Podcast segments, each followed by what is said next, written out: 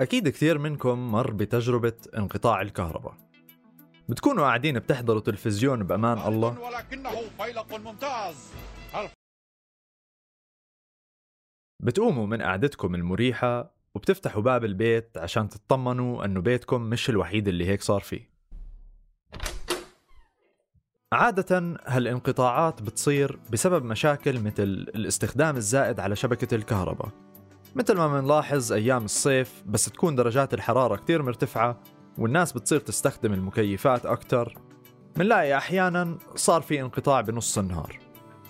أو مرات بيكون في عطل بالشبكة لأي سبب كان.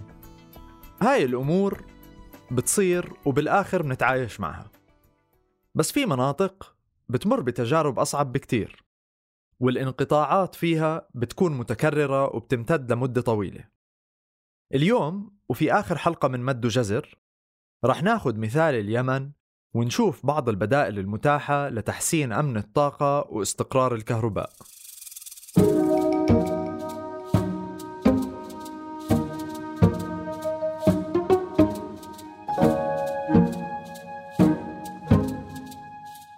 بعد ست سنوات من شغلي بمجال البيئة والتنمية الحضرية لاحظت أنه لساتنا محتاجين نحكي عن البيئة ونناقشها خاصة أنه المحتوى العربي بهذا المجال محدود.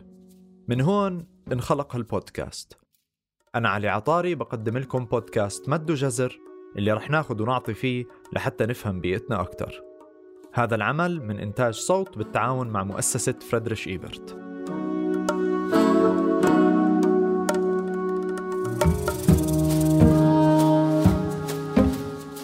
صعب جدا أنه نتخيل حياتنا اليوم بدون مصادر طاقة. الطاقة هي الكهرباء اللي بنستخدمها لتشغيل الثلاجات. هي الغاز اللي بنستخدمه في الطبخ أو البنزين اللي بنستخدمه بالسيارات. هاي الأشياء صارت جزء أساسي من حياتنا وبنتكركب لو ما كانت موجودة. فتخيلوا أنه أكثر من نص سكان اليمن ما بتوصلهم كهرباء كلياً. تدني توصيل الكهرباء للشعب اليمني يعود إلى قبل بدء الحرب في 2014 لكن الوضع تدهور بزيادة بعد الحرب لأنه حتى الناس اللي كان عندهم كهرباء صاروا يمروا بانقطاعات تستمر معظم اليوم خصوصا في أيام الصيف بس يكون الاستخدام مرتفع. وهذا أثر على الخدمات الأساسية وعلى توسع شبكة الكهرباء. الحرب آه، كان آه، تأثير آه، كبير جدا. تأثير كارثي أدى انعكس على كافة القطاعات الحيوية. في الفترة الأولى من الحرب انقطعت الشبكة العامة عن جميع المواطنين وجميع القطاعات. أدى ذلك إلى توقف جميع القطاعات. مثلا القطاع الصحي لم يستطيع تقديم خدماته بشكل جيد. قطاع المياه انقطعت شبكات المياه العامة. فبالنسبة للتنمية في هذا القطاع كذلك كثير من المشاريع توقفت بسبب الحرب. مثلا محطة مارب الغازية محطة الرياح في المخاء وكذلك كثير من مشاريع توسعة الشبكة الكهربائية.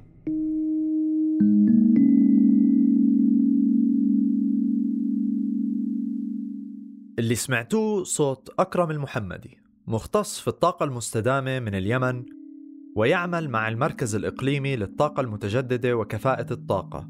وهي منظمة تعمل على نشر الوعي وتحسين ممارسات الطاقة المتجددة وكفاءة الطاقة في المنطقة العربية ومقرها في مصر. قبل الحرب اليمن كانت مصدرة للنفط وكان إنتاجها اليومي حوالي 127 ألف برميل في اليوم. في 2018 يعني أربع سنين بعد بدء الحرب الإنتاج كان أقل من النص حوالي 50 ألف برميل في اليوم. كون الدولة عم بتمر بحالة حرب وحصار ونزاعات سياسية محلية إعادة إنتاج النفط ما بيعني أنه توصيل الكهرباء رح يتحسن لأنه الشبكة المركزية اللي بتوزع الكهرباء لباقي البلد متأثرة من الموضوع. الأنظمة المركزية أو الشبكات الرئيسية تتأثر بانقطاع أو بالصراعات ال... بالصراعات في المدن المجاوره لها. مثلا إذا كان هناك صراع في محافظة مجاوره لمحافظة أخرى فسيؤدي ذلك إلى انقطاع الكهرباء عن بقية المدن. كما هو حاصل في اليمن حاليا كانت الشبكة الكهربائية اليمنية تربط حوالي 13 مدينة يمنية. وبسبب الحرب حاليا انهارت الشبكة تماما.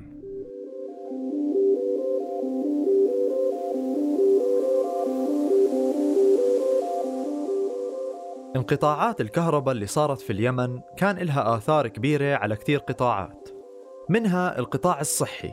فقدرت الأمم المتحدة أن حوالي نصف منشآت الصحة العامة في اليمن تأثرت وتوقفت عن العمل كليا أو جزئيا.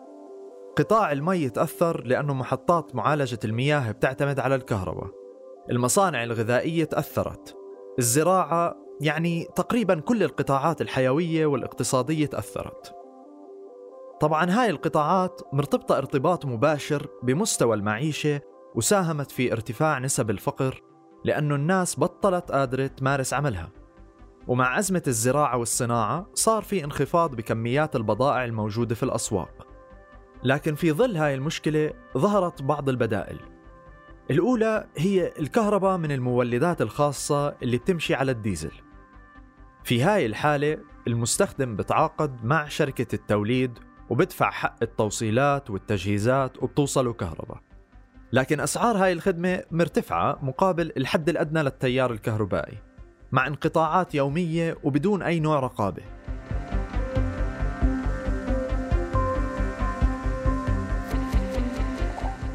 البديل الثاني هو قطاع الطاقة الشمسية واللي ارتفع استخدامه كتير بعد بدء الحرب. مقارنة مع أسعار المولدات الخاصة بعض اليمنيين اختاروا أنهم يركبوا هاي الأنظمة لأنها أرخص بكتير خصوصا في المدى البعيد. المشكلة مثل في حال المولدات الخاصة أنه لا يوجد رقابة والكفاءات في المجال محدودة. يعني الأنظمة المركبة مش دائما مصممة بإتقان. والمواد المستخدمة مش دائما جودتها عالية. هذا طبعا بنعكس على جودة الخدمة اللي بتلقوها مستخدمين هاي الأنظمة. لكن في الأخير هي تحت سيطرتهم وممكن أنهم يحسنوا عليها مع الوقت.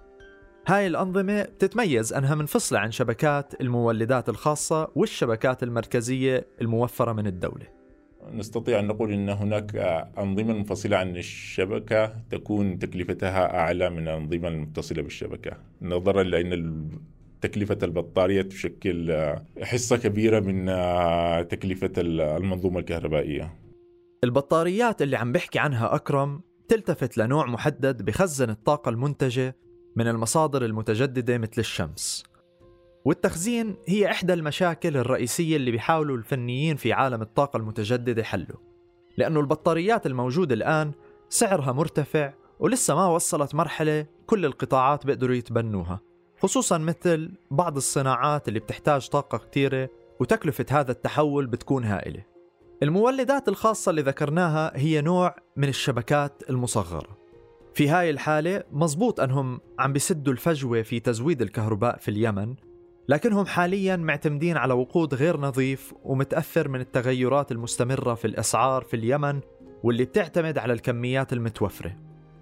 الشبكات المصغرة معروفة ك microgrids وهذا النموذج مبني على محطات صغيرة تزود الطاقة لمناطق معينة وعدد مستخدمين أقل. الشبكات المصغرة تعتبر آه، حل مناسب جدا للناس الذين يسكنون بعيدين عن الشبكة. وخاصة في اليمن آه، حوالي 70% يسكنون في مناطق ريفية في قرى متناثرة.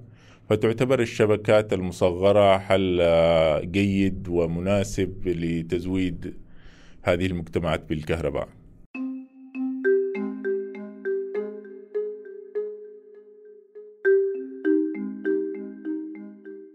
المشكلة اللي حكى عنها أكرم مش منعزلة عن باقي العالم.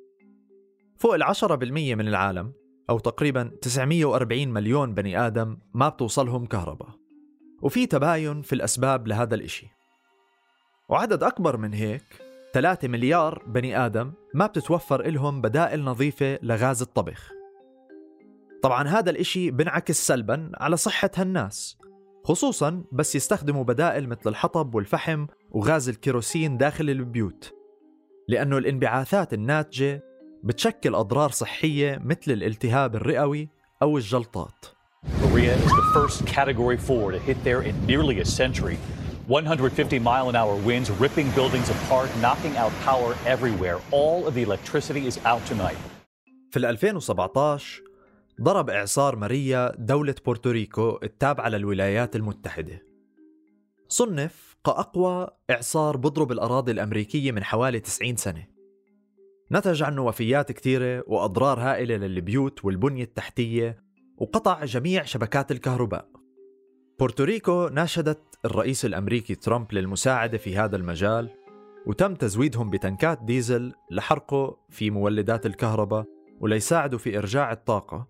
بس ما كانت كافية وهذا أدى لأنهم يدوروا على بدائل. بورتوريكو هي عبارة عن مجموعة من الجزر. فييكيس واحدة من الجزر المتأثرة بشكل كبير من الكارثة وقرروا أنهم يجربوا يأسسوا شبكة مصغرة ليزودوا سكانهم بالطاقة.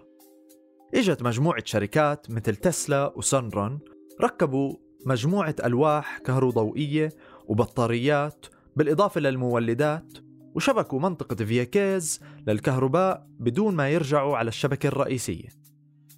إجت مجموعة شركات مثل تسلا وسنرون ركبوا مجموعة ألواح كهروضوئية وبطاريات بالإضافة للمولدات وشبكوا منطقة فيكيز للكهرباء بدون ما يرجعوا على الشبكة الرئيسية. إذا رجعنا لحالة اليمن الشبكات المصغرة معظمها معتمدة على مولدات بتشتغل على الديزل.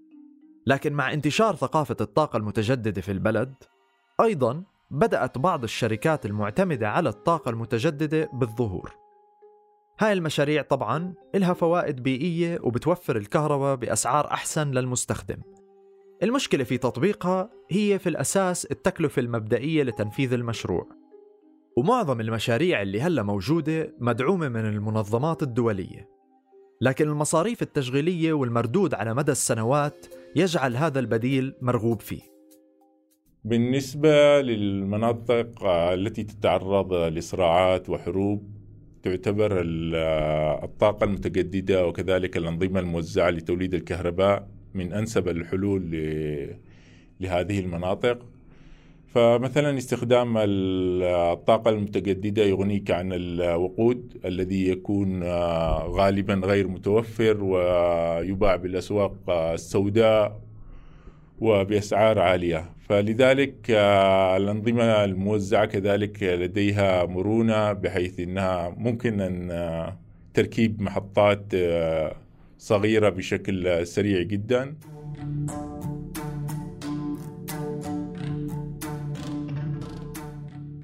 الطاقة المتجددة هي الطاقة اللي بتيجي من مصدر متجدد لا ينتهي نظريا. يعني على سبيل المثال الطاقة الشمسية اللي هي من أكثر أنواع الطاقة المتجددة اللي بنسمع عنها تيجي من مصدر ما رح ينتهي في أي وقت قريب. هذا على عكس النفط. النفط بياخد ملايين السنين لحتى يتشكل. فهو عبارة عن بقايا النباتات والحيوانات الميتة مضغوطة عبر مدة زمنية طويلة تحت المي والأحجار والحرارة وبعدين بتشكل بطبقات ممكن تاخد شكل الفحم أو الغاز الطبيعي أو النفط. المهم هون أنه نلاحظ أنه هاي الموارد محدودة وغير متجددة. دول العالم في سباق مستمر لإيجاد مصادر طاقة جديدة. ومثل ما حكينا في حلقة حرائق نفط الكويت من مد جزر هذا كان سبب رئيسي في كثير من الحروب والنزاعات اللي صارت وبعدها بتصير حول العالم. مع إنه العالم عم بضل يكتشف حقول نفط جديدة. اللي منعرفه على الأكيد أنه مع ازدياد الطلب على النفط عالميا بسبب ازدياد عدد السكان وأيضا لازدياد متطلبات الطاقة في الصناعة والحروب وغيرهم النفط بأنواعه رح يوصل نقطة البيك أويل أو قمة النفط الإنتاجية وهي مؤشر للتناقص المستمر لاحتياطات النفط بعد وصول هالنقطة. آخر التوقعات لهالقمة هي بين ال 2020 وال 2030 لكن اكتشاف الاحتياطات الجديدة ممكن يأجلها أكثر.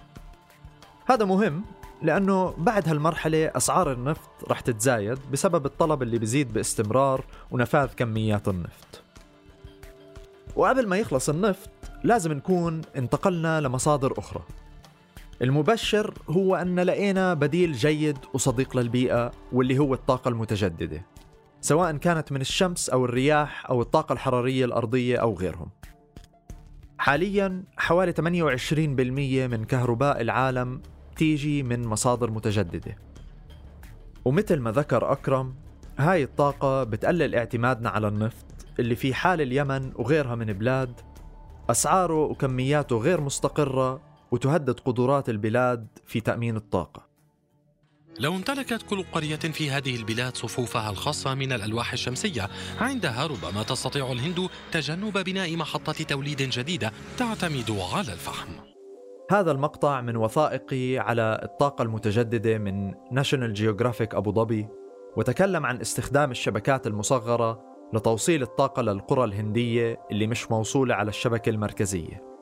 من جهة الطاقة المتجددة حل سهل تطبيقه في المناطق اللي ما بتوصلها كهرباء. ومن جانب آخر وفي غاية الأهمية هو صديق للبيئة.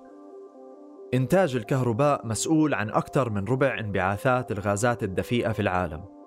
وهو من أكثر القطاعات المستهدفة للتحول النظيف. فالطاقة المتجددة حل بيعطي استقلالية في إنتاج الطاقة صديق للبيئة وممكن يوصل لأي بني آدم وين ما كان.